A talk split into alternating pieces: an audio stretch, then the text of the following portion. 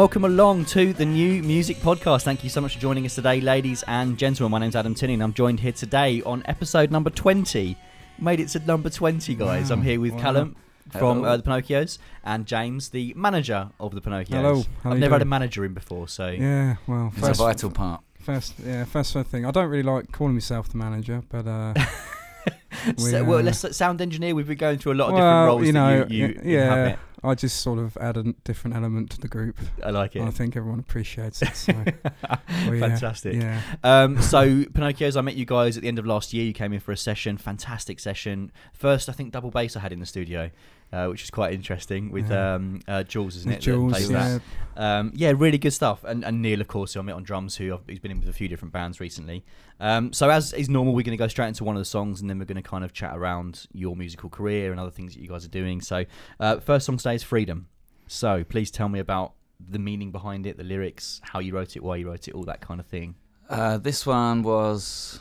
Uh, it's more of a focus more on the lyrics when I was writing it than a normal. Well, I guess I would always focus on the lyrics, but um, But I guess sometimes you just want to make a song that sounds good, I suppose, right? That's maybe works for a live. yeah, like the main inspiration, reason for writing it was the lyrics for this one. Okay. Um, just from kind of when you're doing a lot of busking, you're kind of like a observer of society. Okay. at the same time as playing to them, you know. And um, I think one of the lyrics in it, uh, look at all those people wondering which go- way to go. Sometimes you got to ask yourself, who's even running this show? It's kind of like asking the listener to think about the things going on behind society and how, um, you know, we live in like this money thing, money orientated world and I'm not sure if people are always wondering the human side of it, like there are actually people in charge of our situation, Yeah. um, and very few people actually running it, and the rest of us are kind of stuck with what they decide, what they want to put in their their pocket, with Yeah. what money they want to make. So it's kind of a um, anthem for freedom, and just to say, look, they can take everything from you, but they can't actually take your inner freedom. Right. I see. That's the That's cool, man. It's a cool message. I like that. I often think about the kind of uh, because you know, kind of um, with maybe more of a liberal attitude, uh, as as most people that come into Seaside Sessions have, you know, kind of uh, uh, artistic and, and that kind of thing. Um, you often look at companies and, and governments and stuff as like they're like evil. Almost. Yeah. Do you know what I mean? And- Yeah, yeah. But like, well, it's not in a James Bond movie here. Like, they're not actually evil, but then there's people running them that, that I always think is so. Uh, like Monsanto, right? Massive company. You'd probably call them one of the most evil companies in the world. The way they've the things they've done to farmers around the world and this, that, and the other. But like the CEO or whatever is just a bloke with a family, you know. well, But he's making the rules that are impacting so many people. there's and- probably a lot of old '70s hippies that have office jobs now. That's for sure. Yeah. I can, you know, um, it's a very strange. To me, it depends how deep you want to go with it.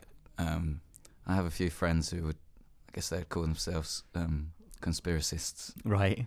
You know. Yeah, yeah, yeah. Um, and you've got you can go as far as thinking about kind of satanic worship and stuff like that. Whoa. And To be fair, I've seen these weird pictures of, of weird kind of uh, get-togethers of very wealthy people. and politicians and Yeah, yeah, yeah. Bohemian Grove, and all that stuff. like they wouldn't. Yeah. Some of my friends wouldn't be talking about this because they would be thinking that They're listening. they're listening. Right. Maybe they are, man. Maybe, they are, but, and if you are, can we, Listen can we to that song.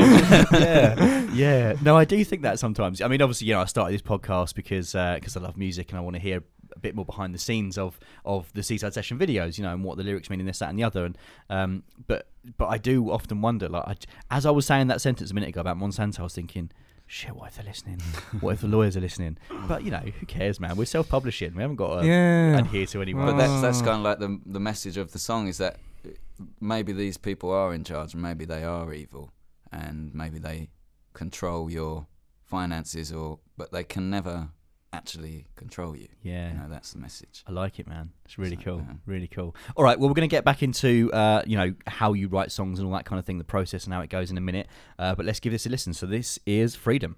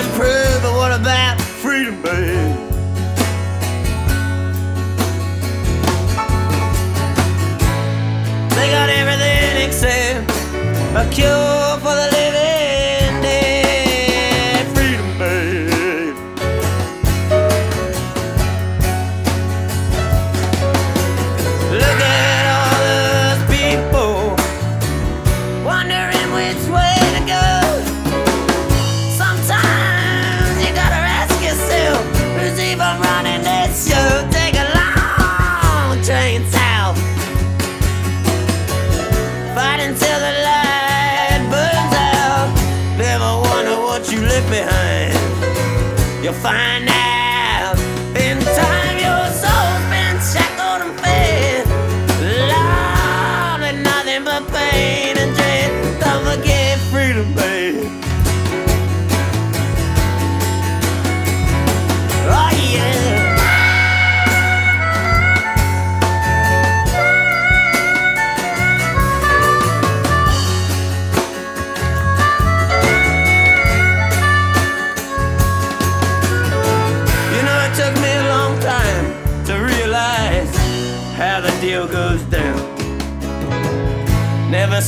on this path again.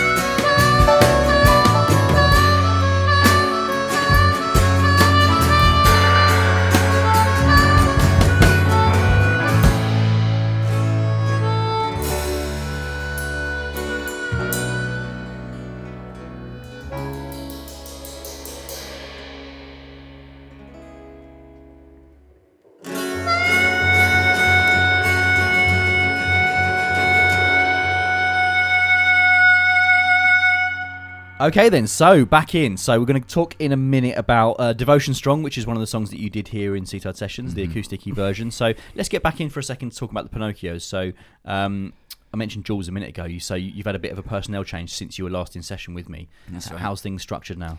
Uh, so we're a four piece now, and we've got um, Martin Emmons playing electric bass, Okay. which kind of gives the band more of a, I guess, a, like a 70s R&B feel, like a Southern Soul. Okay. We're trying to get like a. This, I really love Aretha Franklin, so um, so Jules is now on keys and saxophone, Okay. and I kind of had to give him a nudge when he's meant to do a saxophone solo. Well, I think he's he's best suited there. You know, Oh, he yeah, adds such blow- a different blowing air. element. Yeah. well, the next Oh. on He's the a next talented guy. one, good, um, great musician. Oh, Jules is playing piano and saxophone, and Is he? he's uh, that's how I first met Jules. We were on the street, and he just came up to me and said, uh, "Mind if I join you?" And he, when I heard this saxophone, it was just like all these colours in my mind, and Wow, that's awesome. yeah, we Well, both got this warm, washing feeling go through us. We didn't, even, we never even said any words apart from, uh, "Do you mind if I join?" you?" Really? Yeah. That's fantastic. What you were just busking one day and, and Yeah, at night, and it was just one of the most soulful experiences, and we've been playing together since then. Yeah. Nice. He's a very cool guy. I didn't realize he played different instruments as well. you yeah. know. No, he's It's quite tough, right, to do the double bass and all the different things he Uh, does. It's- he doesn't make it seem tough, does he? Well, but But, when uh, we did this session, he'd been playing double bass for about a year, I think. oh, really? Yeah, he's just one of those guys. Just who picks can- it up. Yeah. Wow, fantastic. Um, so let's bring it around to kind of songwriting for a moment then. So, so how does that work? So, do you write all the songs on your own, or is it more of a collaboration with the rest of the band, or does Jules get involved? Obviously, a creative guy himself. I'm sure he maybe writes himself. Or The way it is at the minute, because I've got so many songs backed up from kind of like four or five years of writing. okay, Um, I'll come to rehearsal and I'll play them the song, and then we'll kind of work as a group.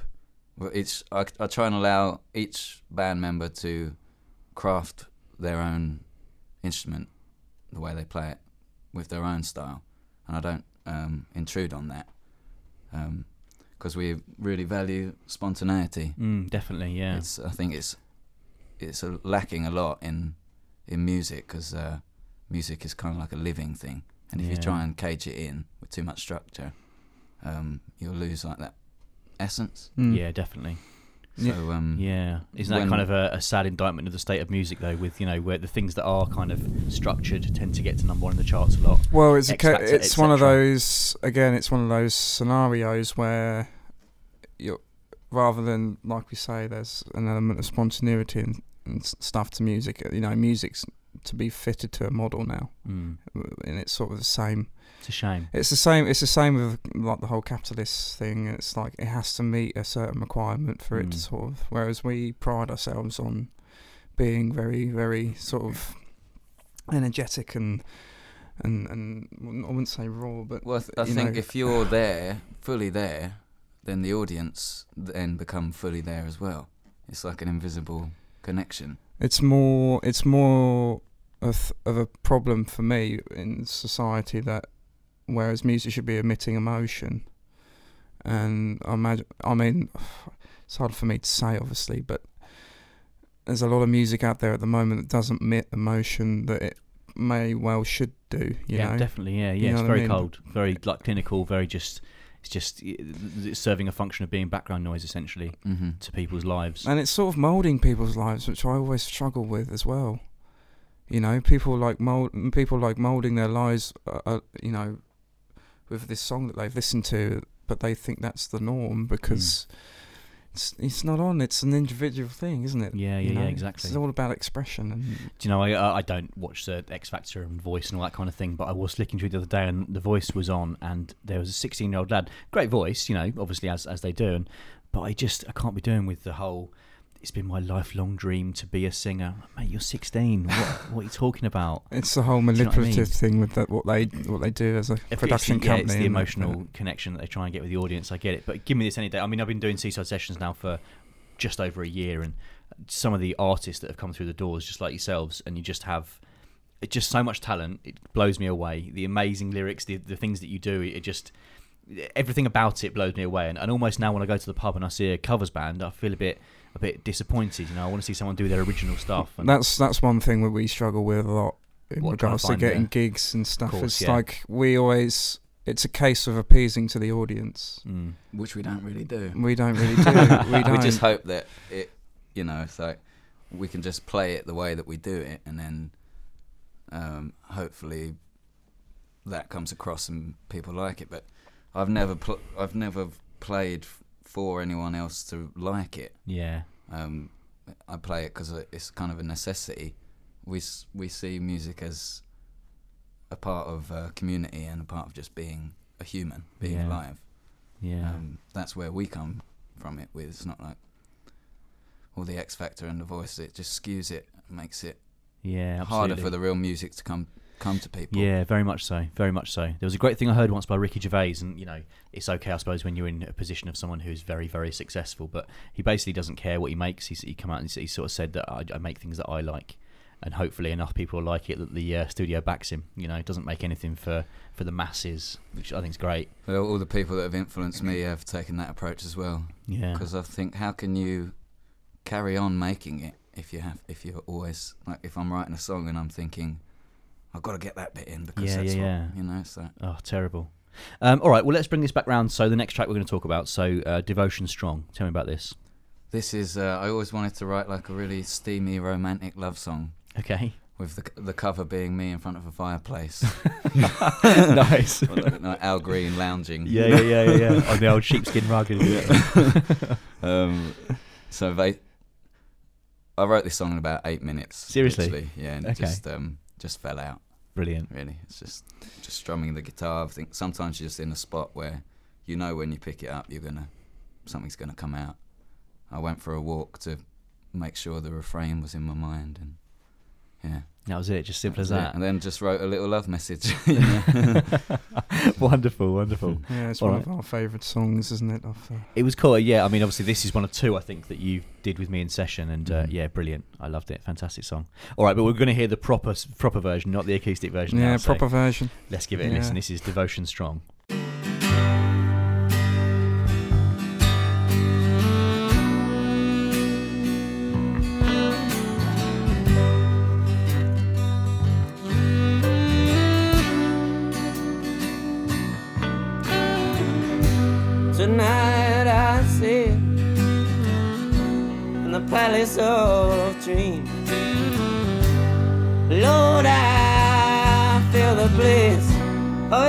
Expectant love.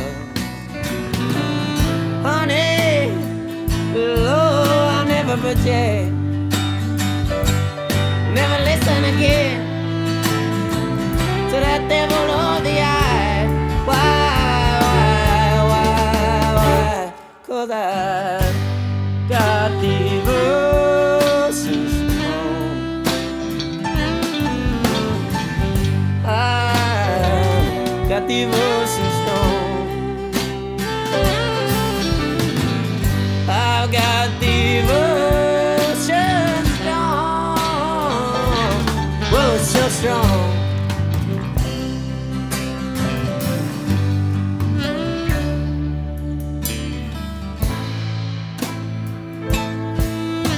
There's the tower outside, baby. Nothing's gonna move me. I got love burning inside for you, for you. I've been in life. Yeah, you know I've been in truth.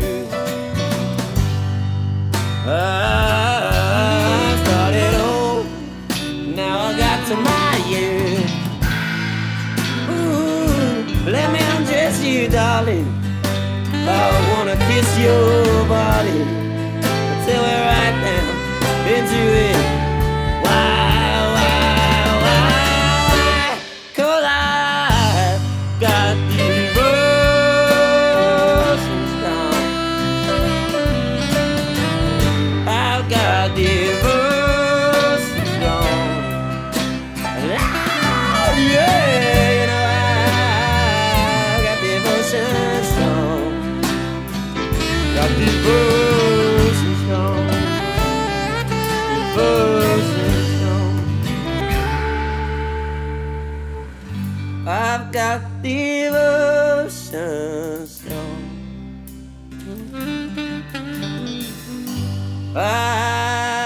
Got devotion strong.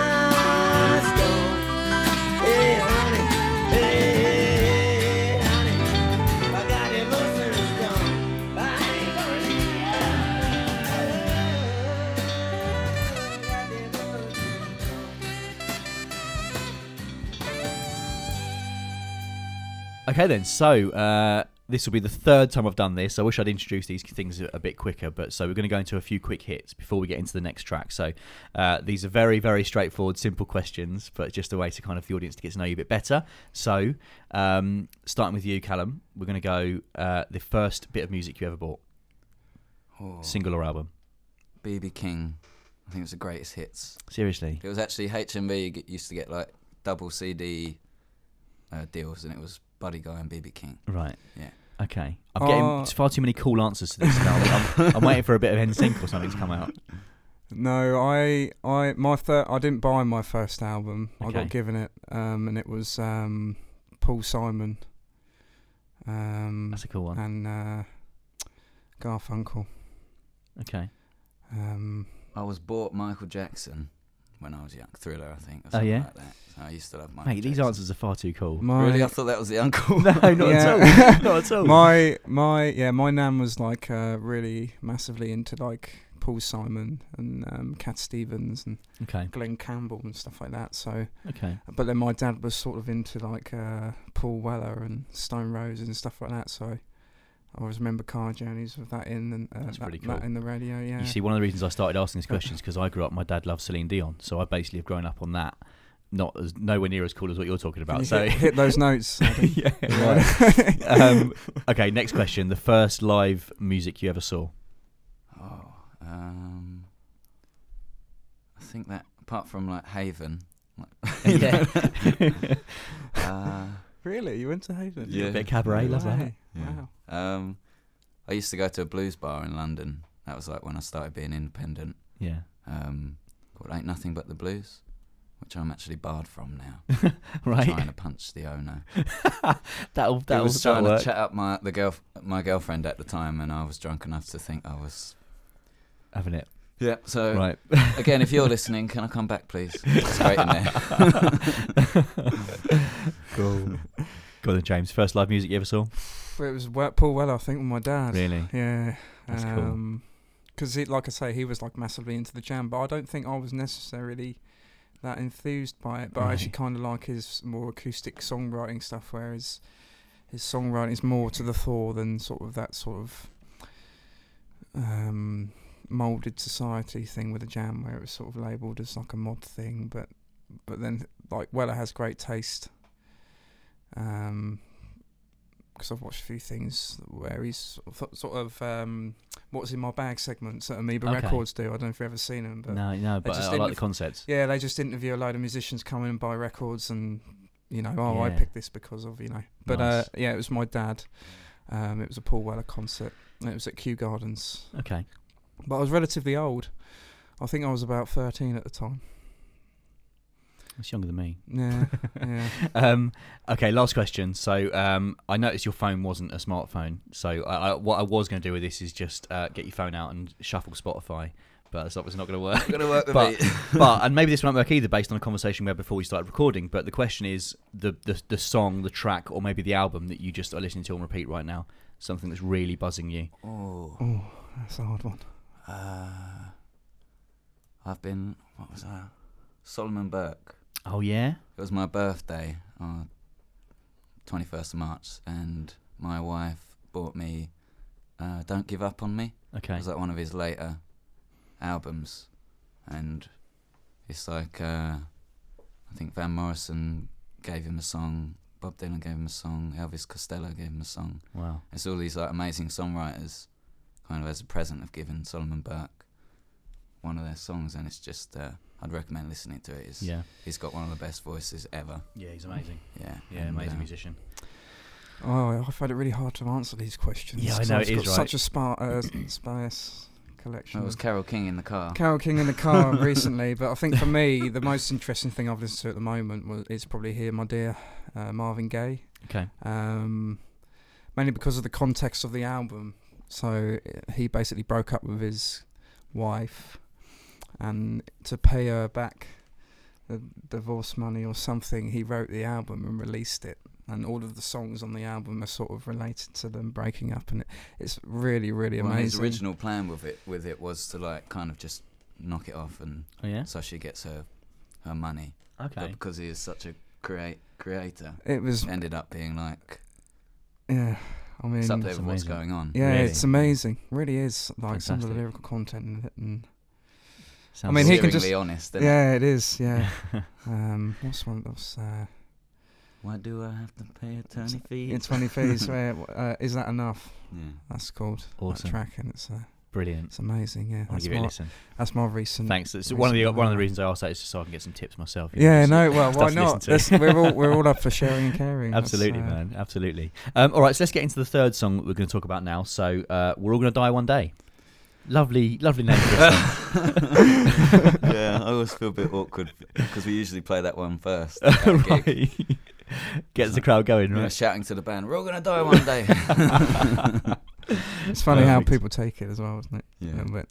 but uh, this is the kind of song that comes when you've been up all night. Okay. I think um, uh, I won't say how I was able to stay up all night, but there was some. uh, but we'd just been busking. We used to do these night busks on the high street, and it was probably about nine o'clock Right. in the morning by the time I got back home.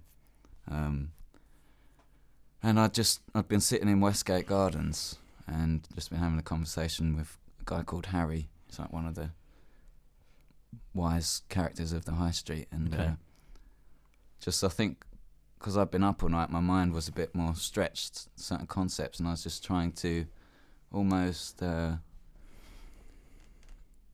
Because when you're living, you can't really comprehend dying.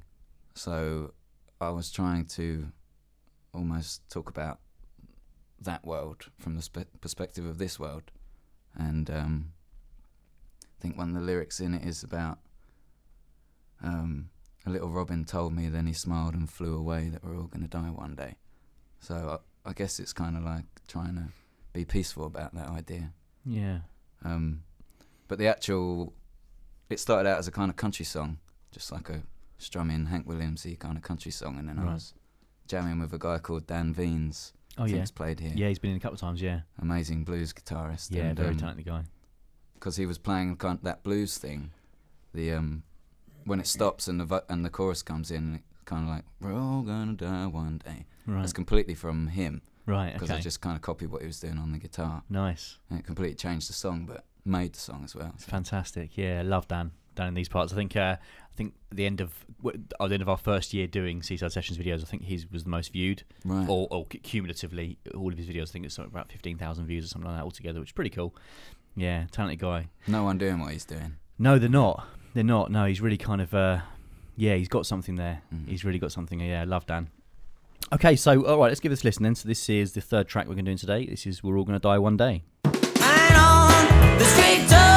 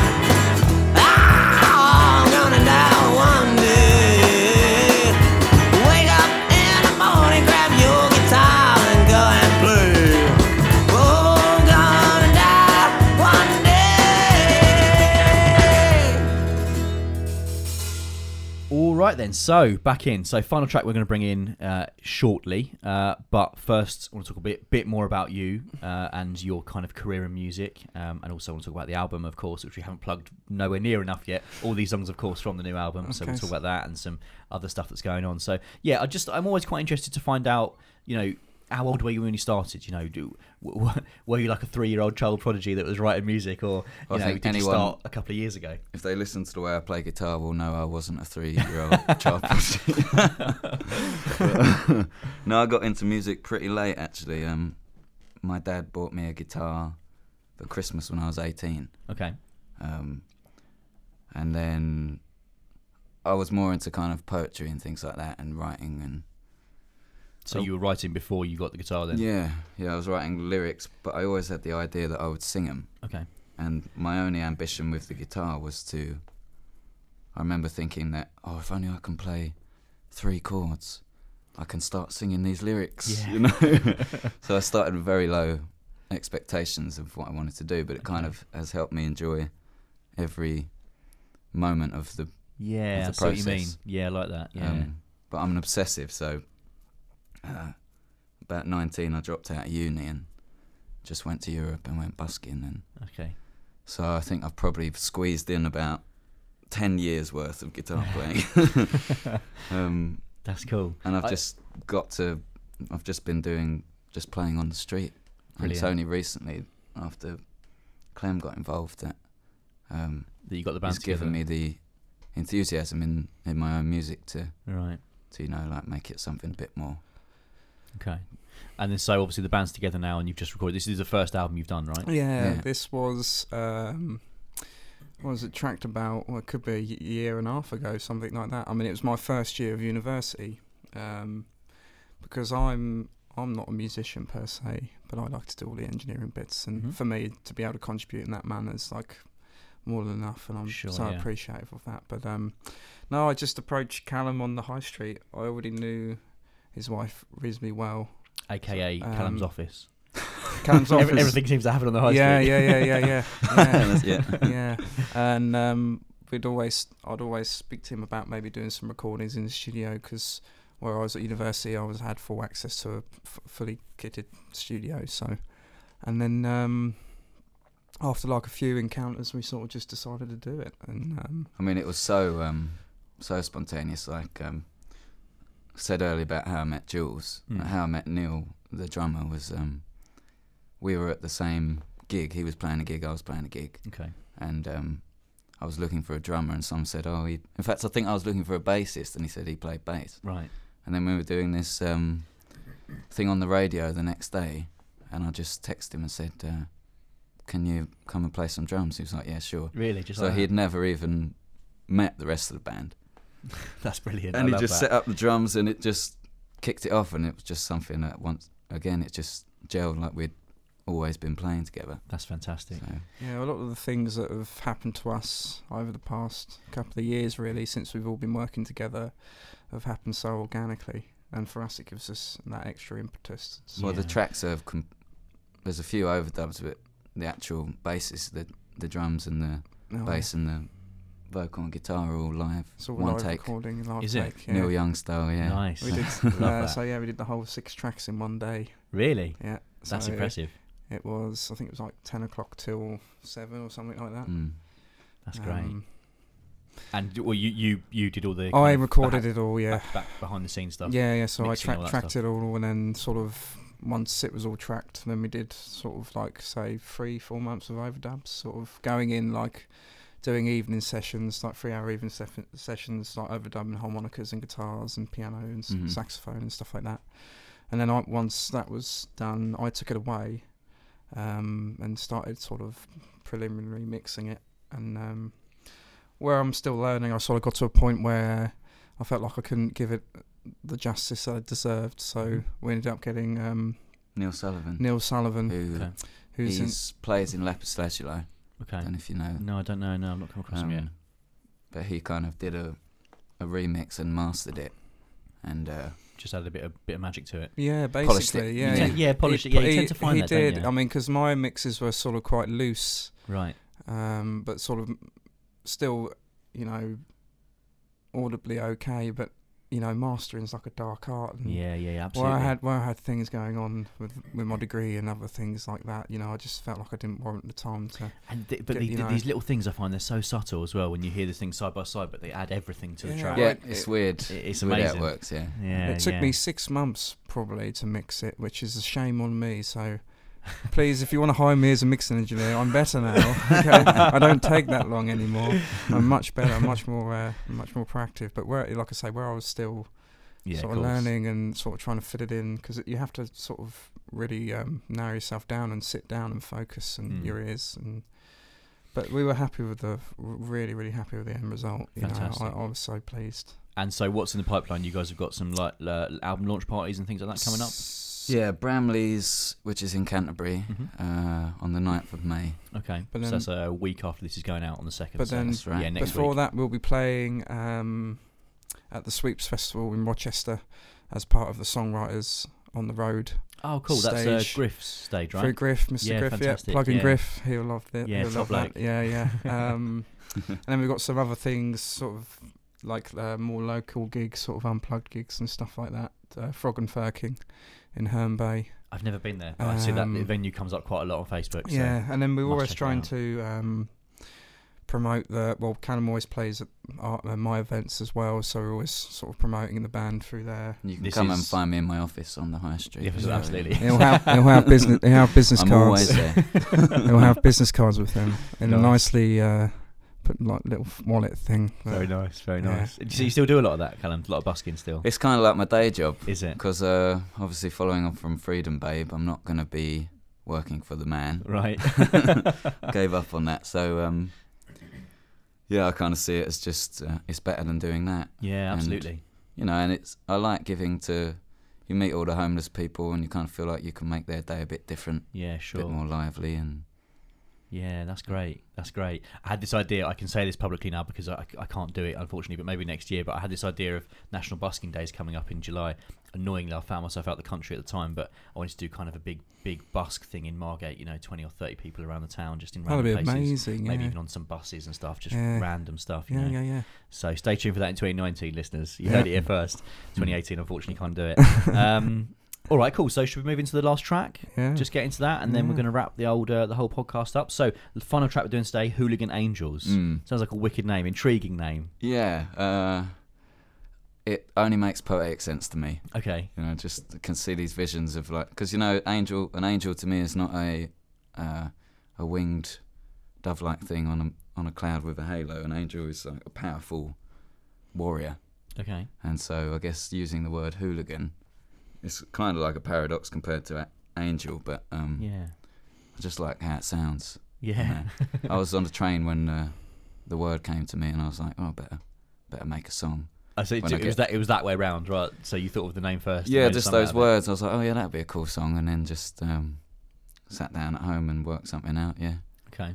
And what what is it about? Is it is it is it about anything specific, or is it kind of a Uh, story that you've made up? I guess you could call it like a, a vision thing. Okay. It's just like um, poetic. There's a poet called Arthur Rimbaud who I, I named my son after actually, and uh, he kind of opened me up when I was young. Yeah. And it's, you I guess you could call it surreal, surrealist writing. Okay. Um, do you think? comes from kind of that world. Do you think it uh, describes us as a as a band in a way? A little Yeah, I think it would work. Yeah, a Yeah, little bit yeah. how we operate and well, maybe not so much operate, but It's meant to convey a kind of forceful love. There's like a line in it that says, "Love that lies in moonlight pools ain't nothing but a hooligan angel." Right. It's one of those things. If you try and look at it and make sense of it, it won't make sense. But if you just take it as it is, it kind of. Okay. All right. works. Sounds awesome. I hope. well, uh, so this is the final track we're going to do today, and we're back in a sec to just kind of play this out and finish it off. So today we've t- this is the final track, Hooligan Angels.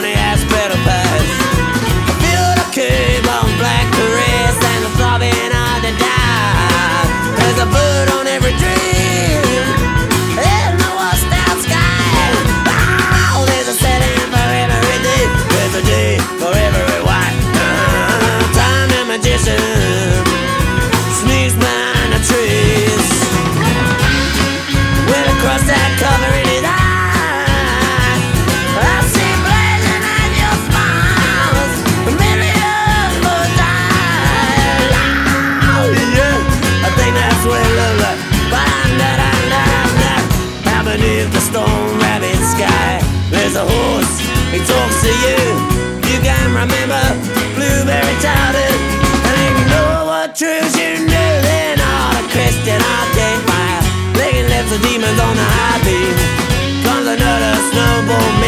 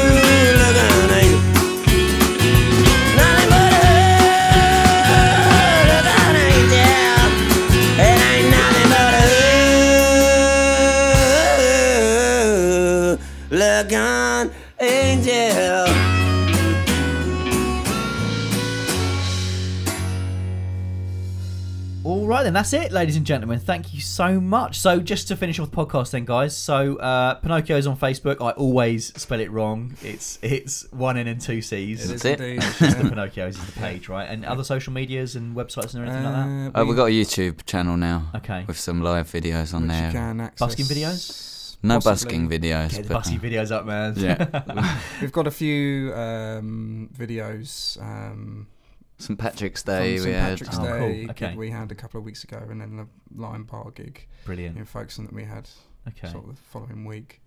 And then, uh, Um, and so tonight, Tonight. this very evening that Yes. we're recording, you've got one of in your an hour. Yeah, no, um, so I I run three events a month um, in Thanet. Um, one at the Lifeboat in Margate, which is happening tonight. So Yeah. if you're listening, please come and play. Thank you.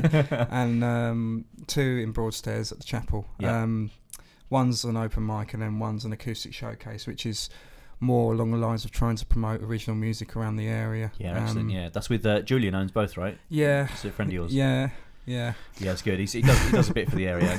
Uh, a bit, yeah, a Yeah. bit. If he's listening, yeah, he, he's great. But yeah, I think I think I think everyone will be able to relate with the reluctantness of that. Let's let's hope he's not listening. But I do love him. I love you, Julian. Thanks. Julian, yeah, yeah, Yeah. Love, love the ales. Um, and uh, yeah, so no, but it's great. Though. Is it named after? This is stupid. Is, is it the wrestler? Is that why it's called Mankind? No, no. Okay. I, I- That was the first yeah, thing I was thinking Mankind about. Music was sort of developed when on my first year of university when we had to, as an assignment, develop a promotion.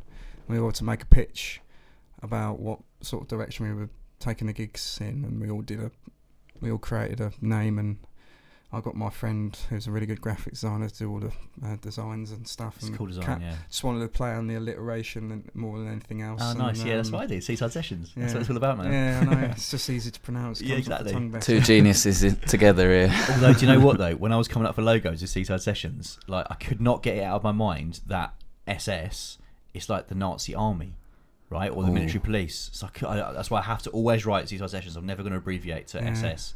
I find it, it's just stuck in my head. I know it's a stupid thing, and no one has probably ever thought about that before, apart from me. But But There um, you go. that's how it sort of came about. I, I didn't necessarily want to. I had no intention of using it really. But then when we've tracked the album and just sort of had this idea of launching it as a label and then sort of trying to entice it with the events I'm doing. And okay, I mean, all of the acts that come to play at my events get a stereo out recording and a like live video and stuff. Excellent. Um, that, that gets promoted through the page. okay. And um, so you've got a Mankind music page. And yeah, it's can get you very early days, very early days, because um, I'm still working with the graphic designer to sort of redevelop the logos and everything else. Sure. Because he has really he has good ambition um, from the last time I spoke with him. So, Awesome.